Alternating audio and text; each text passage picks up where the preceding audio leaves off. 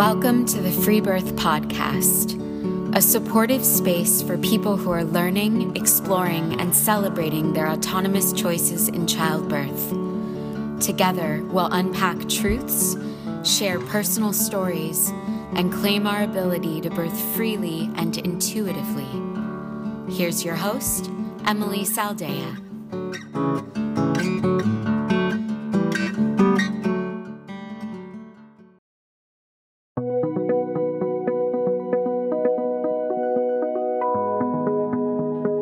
Are you craving a community of like minded women? Do you feel like an outsider in your family or your community? Well, I may have the place for you. We have a Free Birth Society private online community that's full of radical and wild women just like you.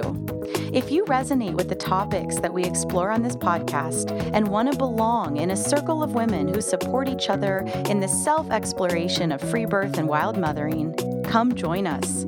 You can apply online at our website, freebirthsociety.com.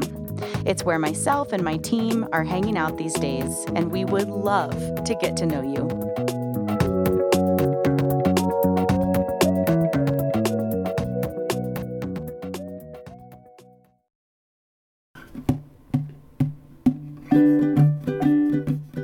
This week, I sit down with the incredible Julia Jones from Perth, Australia. We talk about baby brain and the importance of understanding how our brains change when we have a child. We get into the significance of learning about our own ancestors' birthing traditions, and Julia shares with us the common practices that she's found in cultures around the world.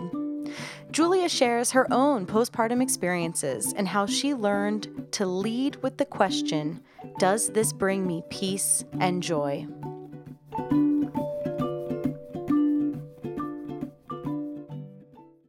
So, with that, let's just start at the beginning with you and just tell me a little bit about, or as much as you'd like to, or any story that weaves into. Um, I know you said before we were recording that you started at an early age. So, you know, when you when you kind of go back to what it felt like to hear that call and how how that call for your work has been curated in your life, tell us kind of contextualize that for us. Yeah, and it certainly is a calling. I think most people who work in birth or postpartum or anything like that, it really does feel like a vocation. Um, I actually started out studying social justice. I've always been really passionate about human rights and women's rights. I did a lot of work with Indigenous women, with um, young people, um, and you know, just never really quite found my feet in my career. But but then I actually, after I um, after I finished university, I traveled around India for a whole year volunteering, and um, I got really sick because most people do in India. and I actually then discovered Indian medicine, Ayurveda, and that was just mm. really opened my eyes as well. I really, really loved it, mm. and I loved mm. how holistic it was. That there was this whole system that wasn't just, um, you know, like here's the sickness and here's the pill, but it was about not not even just your diet and you know but also the way that you move your body and the amount that you sleep and um, but also that it was about your spirituality and it was also about your um, emotional health and that all, all, that all ties together particularly with your unique constitution that everyone is an individual and that everyone has individual needs. So that was all fascinating and is still a huge part of my life. But i really wanted to study ayurveda but what i really then found was was actually the the Ayurvedic postpartum care, mm. and I learned that in India, the way that they look after their mothers is so so different than what I'd ever experienced in Australia. You were not um, a mother yet when you did your year in India. I'm assuming. No, I wasn't a mother yet, and I knew I wanted to be a mum soon. So part of me wanted to actually go back to South India and study Ayurveda, but that takes six years. And I was like, oh, that's not really on the cards for me right now. But then when I found about Ayurvedic postpartum care, I was like, that's it. That's exactly what I've been looking for.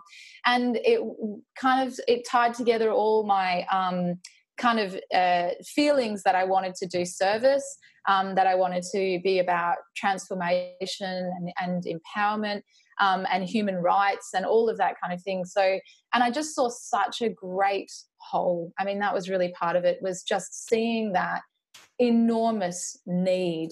Um, and for example, in Australia, and it's the same in the States, the leading cause of maternal death is suicide. And that is just mind blowing, you know, that we can take care of a person's physical health without any regard for their emotional and spiritual well being.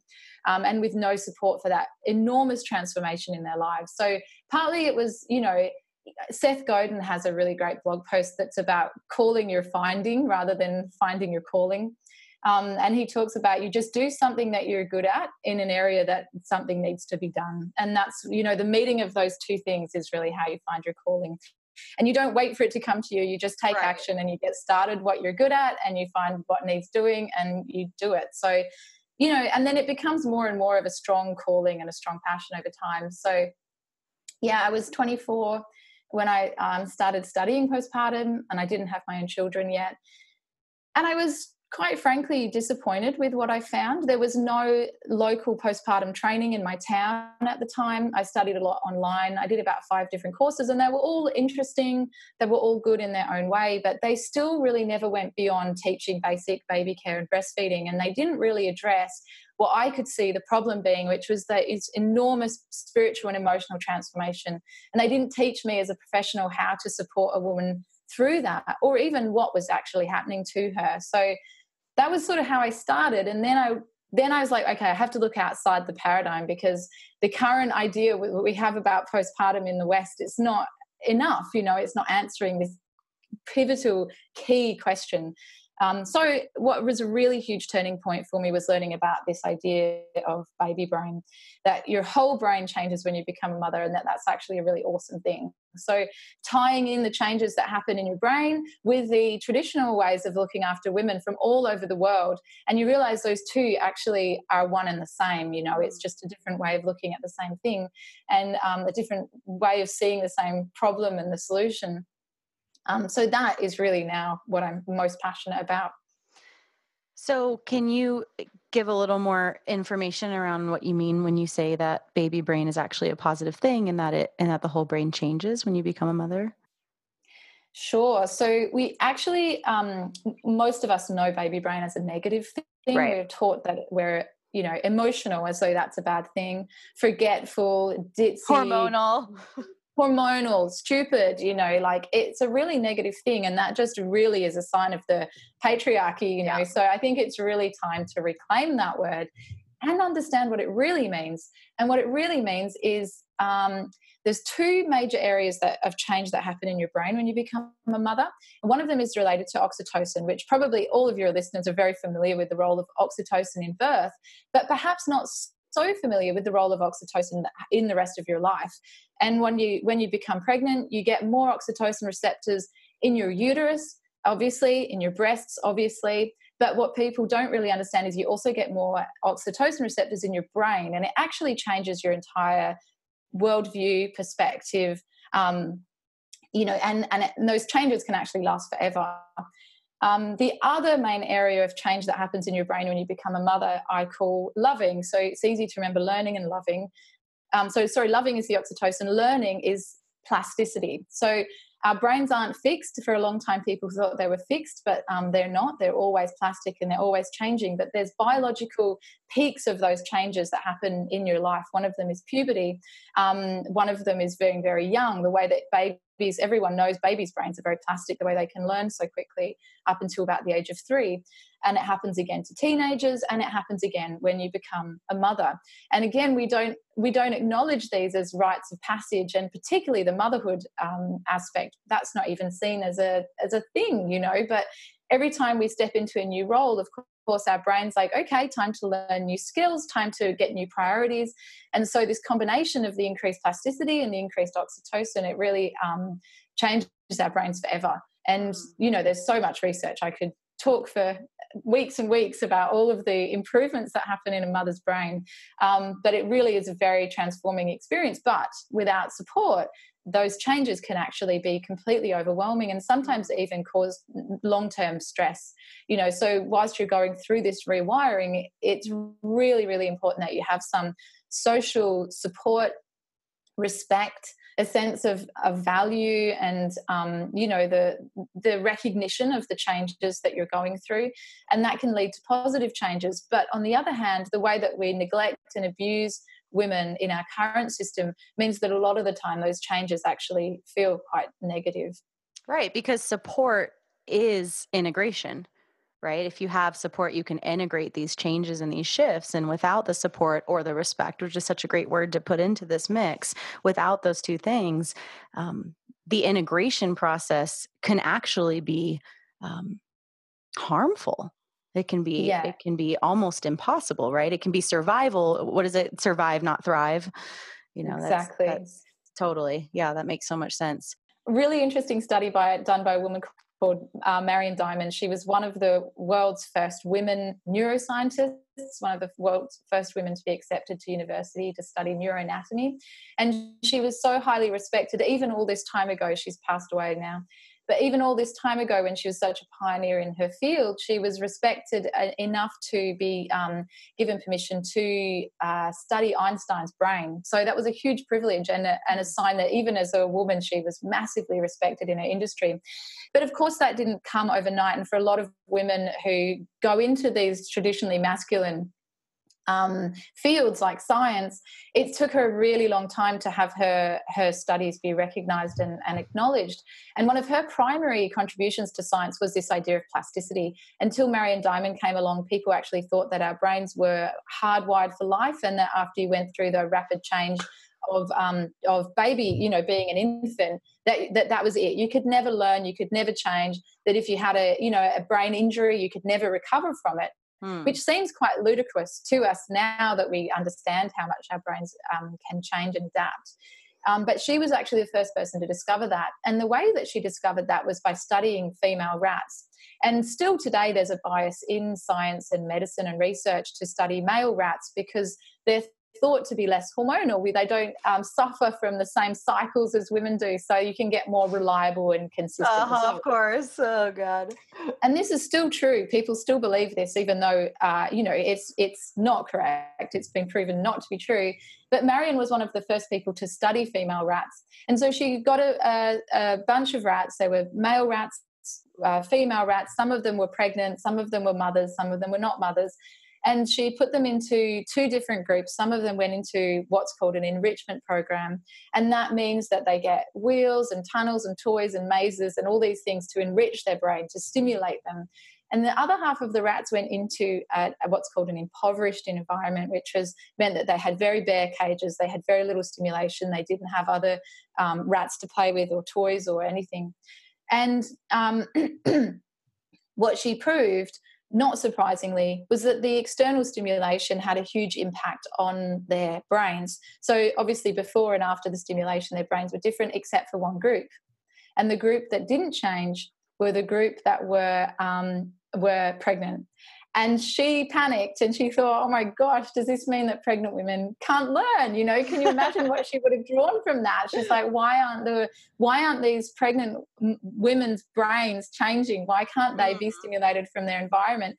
You know, does this mean that like it's true we should just stick to the kitchen that we're, you know, that we can't ever change and learn?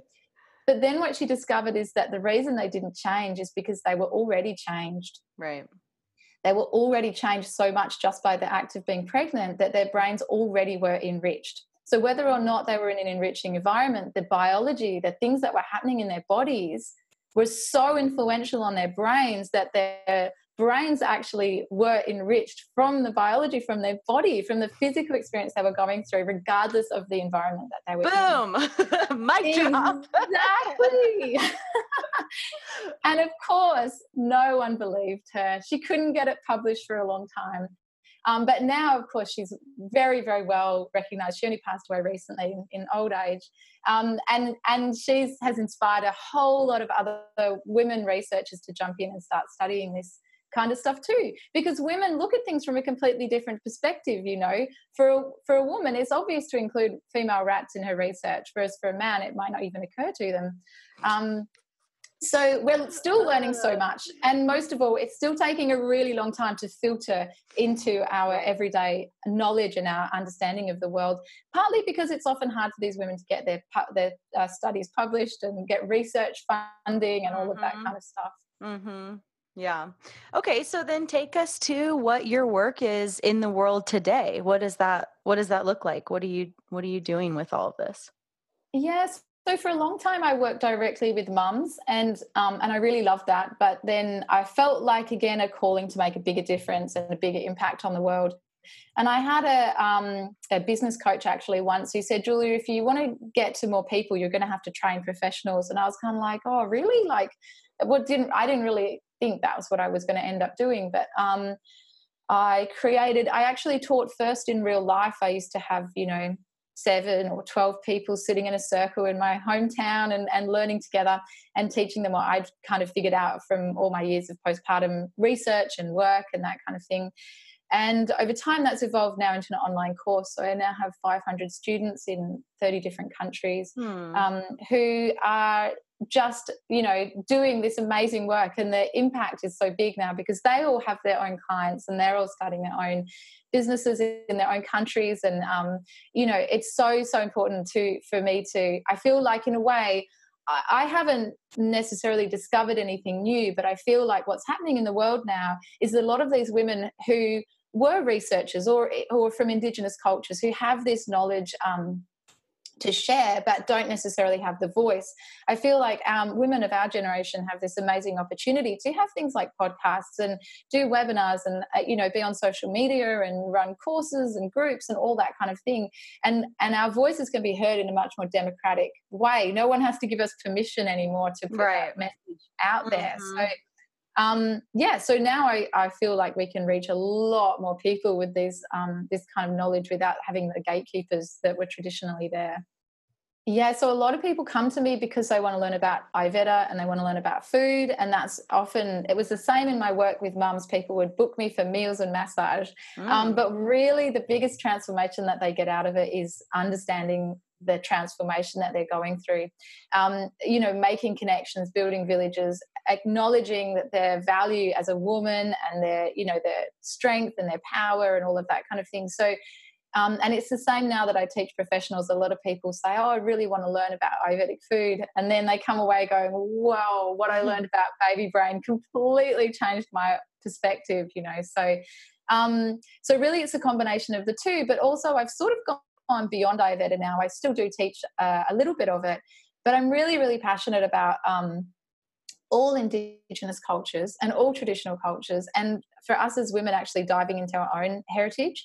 So as i've gone on my journey i've started exploring my english and welsh and um, and czechoslovakian ancestry and looking back in, into um, their traditional postpartum care. And what's mind-blowing is it doesn't have to be exotic or other you know and we don't have to take things from other people's cultures because it actually all exists in our own. So that's been really, really amazing for me to realize that actually all women everywhere had this knowledge all all of our elders you know and it just depends when the patriarchy came and oppressed them you know how hard it is to dig it up um, but it is there so you know so now i really encourage my students to have a really solid understanding of the modern science you know the western perspective but to also dive into their own ancestry and explore their own their own culture of women and um, and start reviving that as well because that, that is such an important part of um, I think yeah like un, unearthing that that strength so that we can overcome the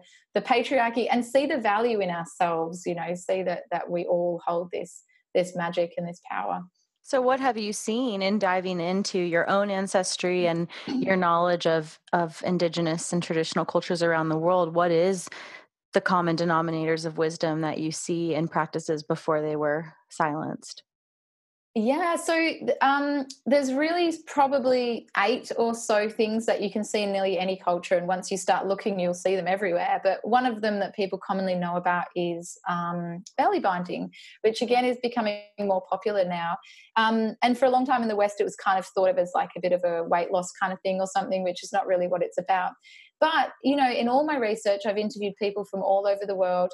When I interviewed um, my English midwife, for example, she was telling me they used to tear up the old bed sheets and um, use those for belly binding. And when I interviewed an, uh, an Aboriginal woman, a Noongar woman from the area where I live, she's telling me they used to use paper bark from a paper bark tree, which is a very soft bark that we have in Australia that again is almost like a, a fabric. And she they say they she said they used to warm it up in the fire and um, and wrap it around the woman's um, belly. so that's one of those things that you know if you can find someone who knows anything about postpartum care um, that, that's one of the things that comes up time and time again. Another one that's really really common is um, not getting cold. Nearly every culture has traditions about staying warm after a baby's born.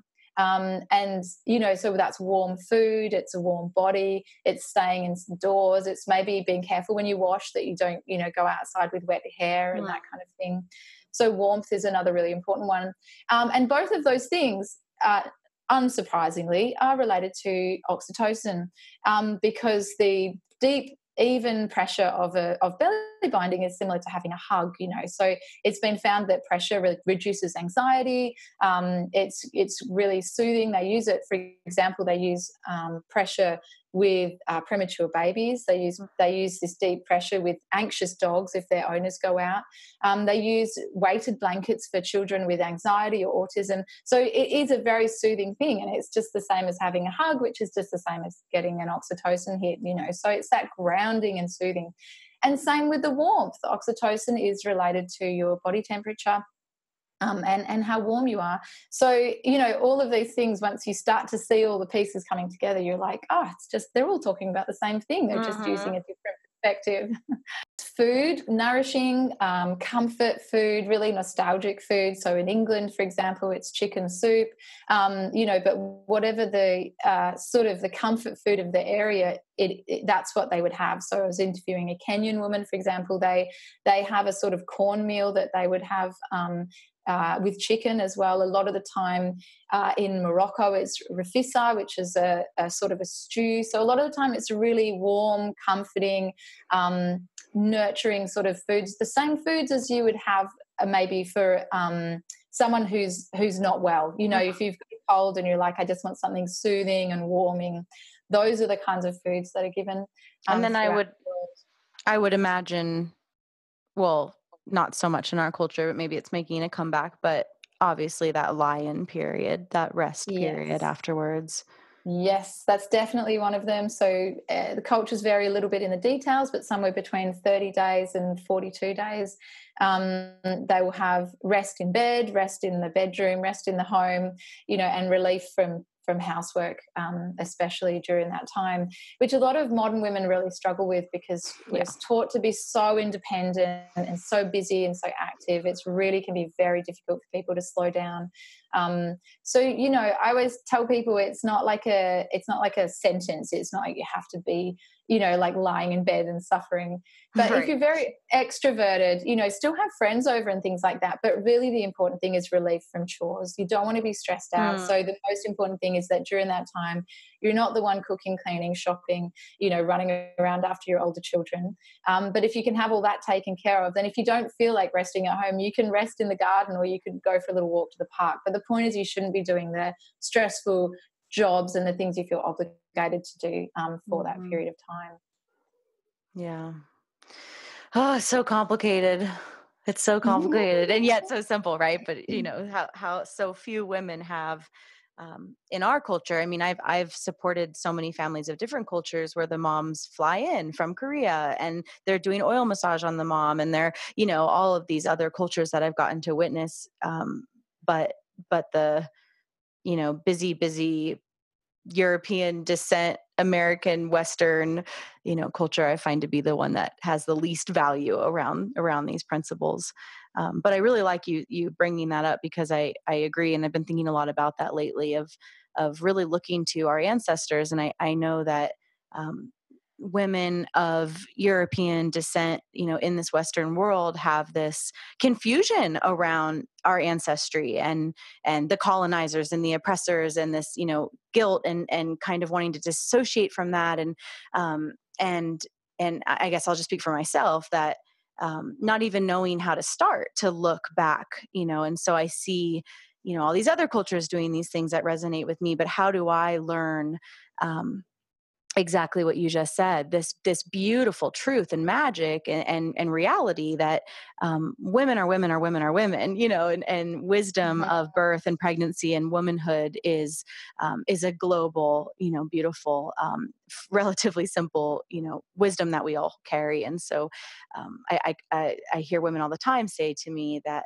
you know, no one in my family's had a natural birth. And I'm like, well, you're you're super wrong because for hundreds of thousands of years people have been having natural birth so you just don't know your ancestors and that's the piece that um, that we have to figure out how to how to heal and how to learn more about. Yeah because it's really just a drop in time isn't it? Mm-hmm. but but i agree it leads to a lot of uh, you know something i'm super passionate about at the moment is decolonization and it is a really it's it's really the the issue of our times i think is how we undo this whole mess. Um, and we can obviously never go back to how it was but i i think a lot of colonization is really based on the values of the patriarchy. So a lot of it is about what happened was in europe the men oppressed the women and then because the women's contribution was lost then the masculine just went out of control you know and that's really what led to so many of our modern problem. So really, we do need to go back to where it all started and revive some of that that feminine knowledge and that feminine wisdom. And it really is there.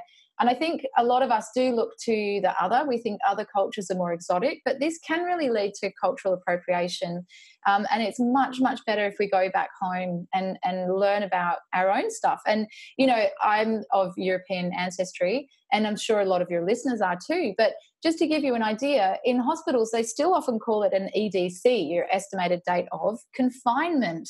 You know, and this was just like a common thing even if you asked your grandmothers you know they they maybe had two weeks in hospital after their baby was were born where they just got fed they got to lie in bed they figured out breastfeeding they caught up on sleep they had a time to to heal mm. uh, and rest you know so it's really actually not that long ago not that we had like the full traditions but we at least had some awareness of it you know so well it's confusing though because then where my mind goes is like yeah but they were also given ether and knocked out and had babies pulled from them so like they, if they weren't even conscious like of course they had to be hospitalized for longer you know i'm so in my mind like yeah. I'm, I'm so quick to uh I totally get your point and and and hopefully there was some real wisdom in in that honoring time um, but i haven't seen on the birth side any no. honoring of that so it's confusing you know? No. Well yes and no because i agree i think the birth stuff got killed dead much quicker. The postpartum stuff stayed alive for a little bit longer afterwards. Probably because it was um Probably because it was non-medical. You know, men didn't feel like they had doctors didn't feel like they had to interfere in that time. They could just leave them mm. alone, and women could get on with doing the way they've always done it. Mm-hmm. Um, you know, but but it's I don't know. It's different everywhere. But I know that my grandmothers both had natural home births. So awesome. you know, and and that they were in England, so I think that was the norm then. Your first you, your first babies maybe went to hospital, but most babies were still born at home. Oh, you know, nice. that's that's only 60 you know odd years ago. Mm-hmm. um, but even one generation or two generations before that you can start to see that you just see it decline you know so quickly. And it really has been a couple of hundred years but but it still is there. There's still glimpses of it there. And if you start to ask the right questions, you know, like, and if the readers want to actually start exploring this for themselves, go and ask your elders. And it might not even be someone from your family, but someone from your ancestry, because my own family didn't know um, a lot about this stuff, but I did have an English midwife who was actually actually my mother's midwife when I was born, and she's a home birth midwife in my town. So a lot of people know her. She's you know the, the perfect like um, you know, beautiful community midwife. And so I asked if I could interview her because she's from the same coal mining district as my dad was from. Cool. And so sometimes you won't have the answers in your family, but but you can find someone who still has that knowledge. And again, a lot of the time when I've interviewed people, they've been surprised how much they know. Mm. So they might go, I don't really have much to tell you. But when you say, Oh, did you have any traditions about getting wet? Oh, funny you should ask because actually, you know, my grandmother always said, you know, and they're kind of surprised that Sure. They'd never valued that before. They'd never really known that that was an important thing. But if you know the questions to ask, you can actually find out they probably know more than they think they know. Totally. So then I have to ask if you don't mind ch- talking about it. How was your postpartum time with your three children and and with the knowledge that you had mm-hmm. generated before your first child? Did you feel really set up and and what was it like was it amazing or or challenging how was it ah, so the all so different my three children were also different I didn't know all of this when my first baby was born. I had only really discovered the traditional medicine piece of the puzzle and I hadn't figured out baby brain yet. And baby brain was the massive turning point. I actually didn't even learn about that until after my second baby was um, born. My first baby, the birth, uh, it was interesting. It was, on the one hand, a completely natural, um, spontaneous, very quick, pain free vaginal breech birth which sounds amazing and was so amazing. And after my baby was born, I was like, whoa, was that it? That was just incredible. Like, what a roller coaster. Um, but then I had a postpartum hemorrhage and I ended up um, in hospital having surgery with blood transfusions. And uh, I actually thought I was going to die. So that really didn't set me up very well for a good postpartum wow. um, experience. So on the one so hand, it was a it was a home birth breech Yes. And you hemorrhaged at home and then were transferred. No, no. So we planned a home birth. As soon as the as soon as the midwife knew she was breached, we had to transfer in. So we transferred in in an ambulance. She was born six minutes after we got to hospital. Oh, so you hemorrhaged. Yeah, exactly. It's unsurprising. And then they had an inexperienced pediatrician who called a code blue, who um, had never seen a breech baby before. So my, oh midwife God. said I would never have called that code blue, no. and I'm sorry that that was out of my control. Um, but okay, then, so, so drama, drama, drama. So drama, drama, drama. So, so even sorry. though it was even though it was on the path of being a perfectly straightforward birth, yeah, it just completely deviated. So, of course, that sets things up badly. But then, because I didn't have this piece of understanding baby brain, I was trying to look after myself in the way that it was written down in books. So, okay, so you eat this food and you take that herb and you rest in bed, you know, like it was like an instruction manual. But the piece that was missing was understanding that it had to bring me peace and joy. Mm. That if it wasn't feeling good for me in that moment, then it wasn't the right thing to do. And when I really learned more about baby brain, then that's when it all clicked together that all of these things are just guides. They're not strict rules to be followed. It's not like a schedule. You shouldn't get obsessed over the details of what herbs you're having or whether you're eating enough of this or whether you're sleeping enough like that. Well, and because got... to, to do that is totally missing the point, right? To do exactly. that is out of oxytocin. Yeah exactly but the reason that we cling to that is because we're unsupported in this in this transformation you know we're feeling so all at sea, so confused and overwhelmed. We don't know who we are anymore. And so I didn't have that piece of the picture yet to go, it's all right to feel like this. That's normal because I'm rebuilding my entire brain. Um, so instead, I was clinging. I was clinging to the things that you know the rules and, and and a lot of women i think experience this a little bit that they get a bit ocd after having a baby mm. um, you know and i don't say that lightly i know ocd is a serious thing so i don't mean they get clinically ocd but actually when they've studied the brains of new mothers a lot of them have the same patterns as women who do have OCD. Uh, so just like trying to find control and in, in exactly. Yeah, they're searching sense. for control, and that's why we cling to these sleep routines and these breastfeeding routines. We're just looking for some kind of control hmm. in our out of control lives, often because of an out of control birth experience. Yeah, so really, my experience was once I discovered that baby brain and understood that piece of the puzzle, then I was free to have um, much more beautiful not just postpartum times but motherhood in general because i realized that the that the soothing and the grounding that i needed because my brain was so out of control even if my birth experience was good my brain was still unhinged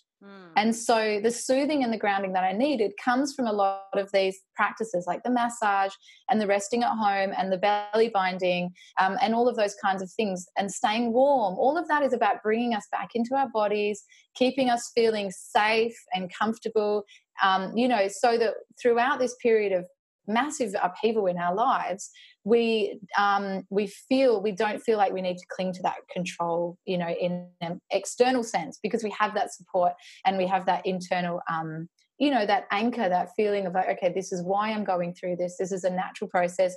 I'm going to come out the other side you know being the mum that i want to be. Yeah i so appreciate that. It's it's not something that you know is getting talked about enough at all in the birth community or in or in the and yeah in the birth community i feel like there's so much emphasis on you know things like the stages of labor and what transitions like and what emergence is like and um, you know maybe even immediate postpartum and and there i think there's getting more and more conversation around honoring the fourth trimester but but until talking to you right now you know i don't think there's enough people talking about what's actually happening in our brains. We all know that it's a big adjustment. We all know that that's going to bring stuff up. We all know that's going to test a relationship potentially. We all know that those things are going to be um, a part of postpartum. But this actually understanding the structure shifting and and giving ourselves um, with that education some real compassion for um, you know being truly reborn you know i think we, are talking about it on a surface level like oh we're all born again as mothers but we're actually changing our brains. That's that's a, um, a whole nother layer to it that that is just fascinating and i think hopefully you know everyone listening to this that'll give you a new wave of compassion and understanding for um, for literally like very biophysically what you're going through it's such a yeah exactly and it can help you go like that's why i'm craving sweets and that's why i'm i'm craving you know this and that's why i feel like that and and that's why i need all of this extra support all of these extra things that we were designed to have you know and it all works in in together you can't separate the bits out you know. Just i was going to ask with your third do you feel like for lack of a better phrase do you feel like you finally did it right? kind of thing with your third like you got to feel a stress-free integrative supportive had all your pieces together postpartum or or was yes absolutely but i even felt that a little bit with my second even though i hadn't completely uncovered the baby brain stuff i still had enough of the pieces that it was a really beautiful mm. postpartum but i also feel like it's more of a continuum and i don't want people to feel like they've missed the moment like a lot of people are like i had a crappy postpartum and that's it i can never go back but actually um, i feel like it takes many years for these this transformation to become complete and and um, you know so if you did have a crappy experience all those years ago that doesn't mean that that's it that door's closed of course um, yeah. all that means is that you're still on that journey you're still mm. searching for answers and you still a lot of it really is about self-love and self-care and self-esteem and and a lot of that is because you know we've been taught from such a young age that women are not important and valuable um, you know and mothers especially so you know it's a journey that takes many years. So yes whilst i have i've had one really really really difficult postpartum experience and i've had one really joyful ecstatic postpartum experience and i've had one that's kind of in the middle that was really amazing. And i definitely felt that that transformation and the joy and the love overflowing and that ecstasy that a lot of people look for in that moment after birth but don't realize that it can last weeks and months you know. Um, but then yeah but i was still a little bit stressed i think because i still didn't quite also we didn't have enough money at that time. With my second baby was born i um, he was uh, surprised so we hadn't really had time to save up and you know like make sure we had all the support that we needed. By the time my third came along i'd um, put a lot of money aside. I could get all of the help i needed with cooking cleaning all of that kind of stuff. So you know i always think if you can at all plan for it it should be like a wedding. It's something that your family contribute. It's something that you think about for many years before it happens that you make sure that you've got the support that you need. So you know in terms of mental health there are a lot of barriers that um, go well beyond having a good birth experience and postpartum support um, but are related a lot to poverty autonomy education domestic violence sexual abuse you know and these are indicators worldwide you know so it doesn't matter where you live in the world. If you if you don't have financial autonomy, for example, mm. then you can still have a super stressful experience. Oh, yeah, absolutely. You know, and what I find really interesting is that traditionally birth um, was largely unsupported. In a lot of traditional cultures, Michel Odent says women would just go to the cave or the river, whatever the birthing spot is, and they would just give birth. Maybe for their first, they might have a, you know, an aunt or a mother, someone who would help them. But, you know, a lot of the time it was something that was a very normal event. Women would just go and have their babies. It wasn't seen as a, you know, a need for a huge amount of people to be there helping her or yeah. telling her what to do. Um, but then in all cultures, postpartum support is absolutely vital. Like it's seen as non-negotiable. I was interest, uh, interviewing a Malaysian confinement lady, and she was saying that, uh, like I was saying, you know, how many people get postpartum support, and she was like, everyone what do you mean? Like, as if anyone, you'd be crazy not to have postpartum support in Malaysia. She was like, mm. I can't believe that's even a question, you know?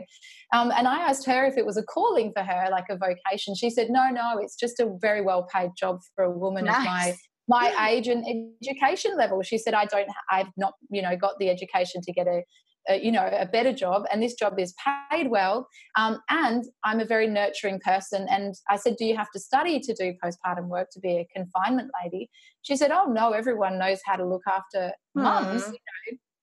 totally so so for, for cultures where this is the norm then yeah you would birth alone because you know what to do you just go into your body and you just let it happen and it, it you know 99% of the time it works and but if you um, but then you come back to the village and you get cocooned by your family mm. and all of your mm. women they bring you food and they you know help you with um, massage and belly binding and they tuck you into bed. And often even they'll feed the mother with a spoon you know like the Aww. mother's really seen as like a baby. It's like she's swaddled and tucked into bed and fed with a spoon just like her um, you know like a baby would be.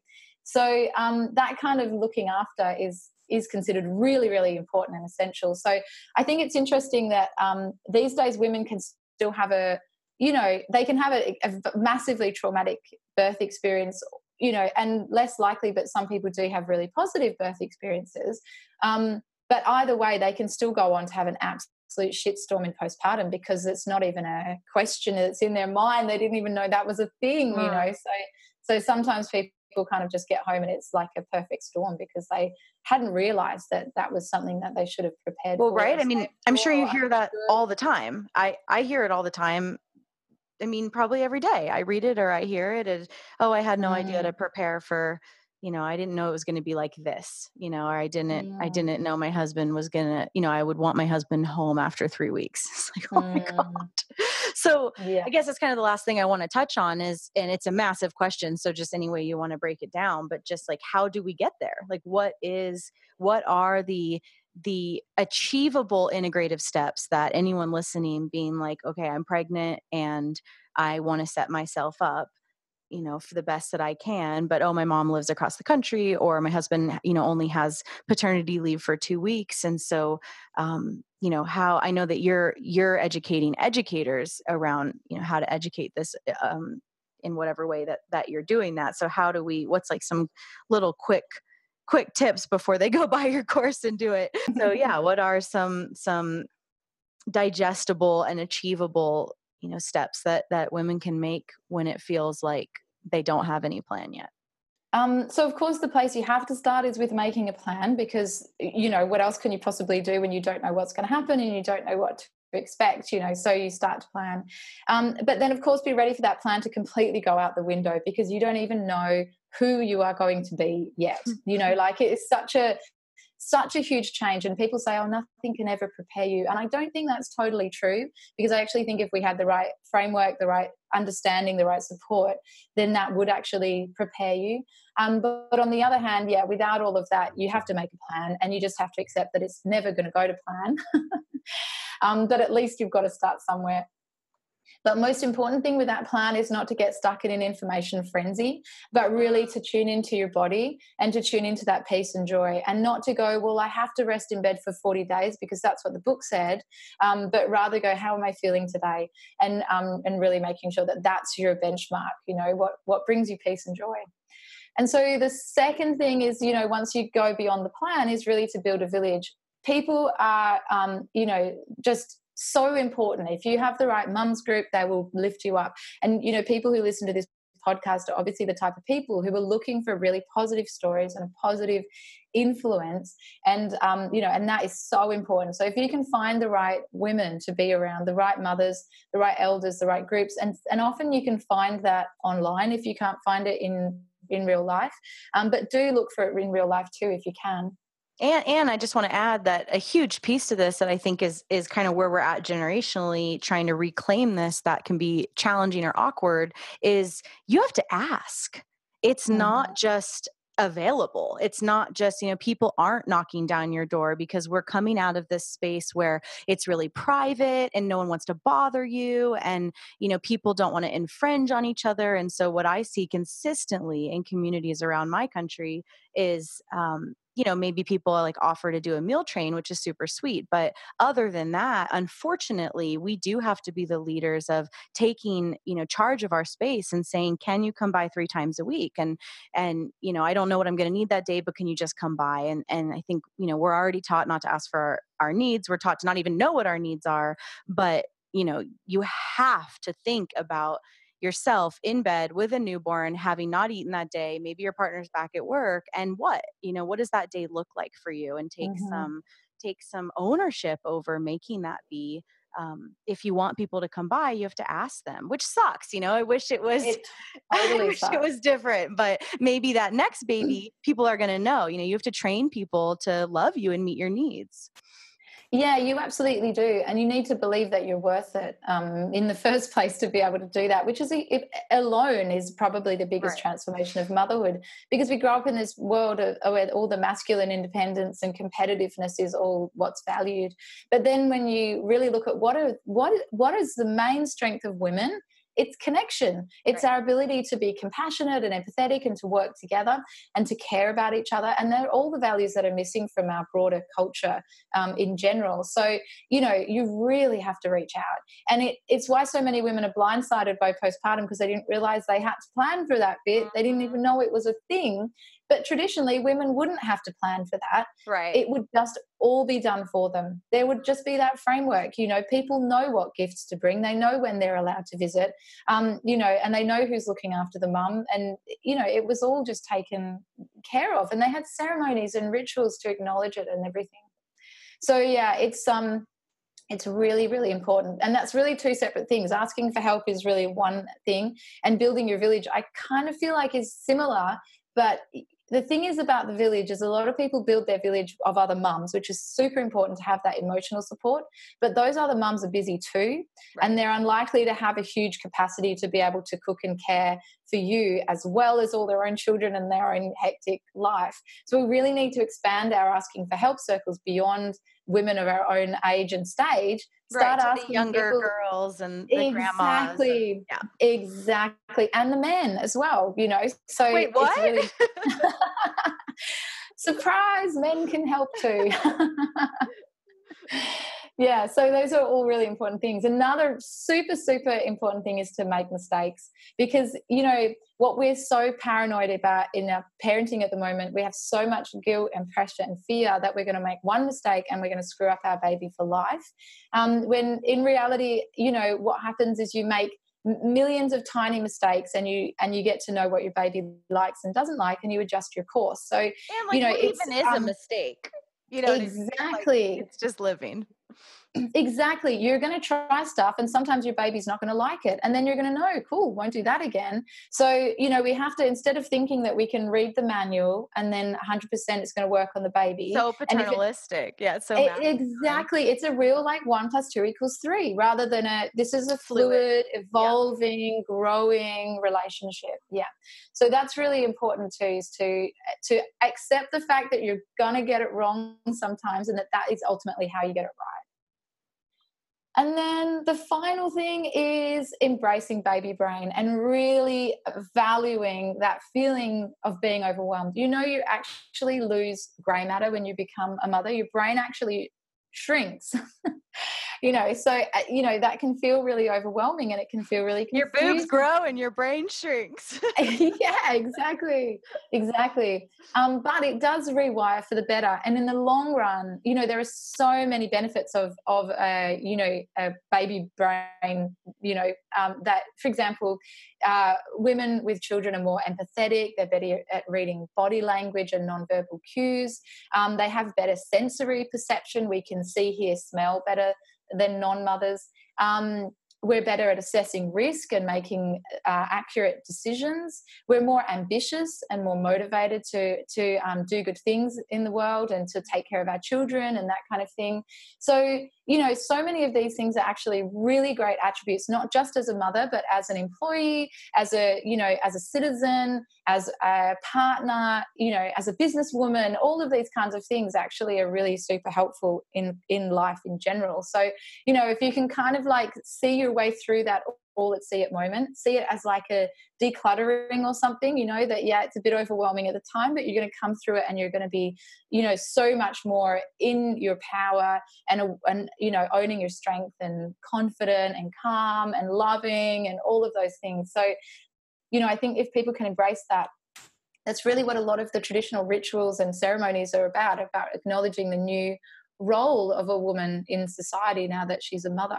But we don't have the traditions anymore. So, you know, we can make do with the Western explanation. so I wonder what happens when the mother becomes the grandmother and that transition you know i wonder what happens in the brain and i just was reading this beautiful part of have you read the book braiding sweetgrass no oh my god give yourself the gift the, it is it is the most beautiful book I've ever read in my life. Um, it's it's about indigenous plant medicine. It's a, a woman who's indigenous to um, to what is now uh, the United States of America. And uh, anyway, so she's a botanist and an ecologist. She's a scientist, but she's also this indigenous, um, amazing woman. And so the whole book is this like love hymn to the earth and, and her lessons that she's learned from the land and, and also science. And it's just profoundly beautiful.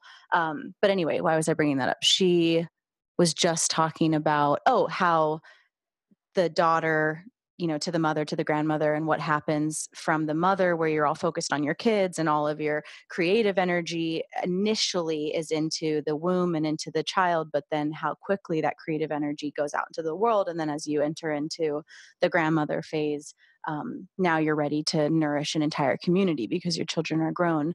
Um, she says it way better than what I just did. It's so much prettier than what I just did. But it makes me think with what you're saying about baby brain. I wonder if there's a brain shift, um, or if you happen to know anything about that of what happens at that. You know, when when the the from mother to crone. Yeah, I've thought about it a lot, and I did do a bit of research, and I I I wondered at first if menopause was perhaps another stage of mm. high plasticity, but it's not from what I can find. Um, but what I have discovered is that there's a lot of research that it's more environmental. So, whilst there's not a biological um, you know, it's not like becoming pregnant. It's not like it's something that happens right. with a biological trigger. But when a grandparent spends a lot of time looking after their grandchildren, then yeah, they they do actually live longer. You know, they they have less risk of things like Alzheimer's um, and dementia. They have better health.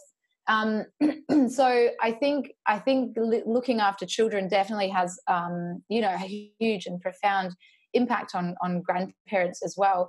You know and grandmothers are so so important in the whole evolution of of humans because why do we live past menopause? Other animals don't do that. They don't stop having babies and then live for another you know few decades.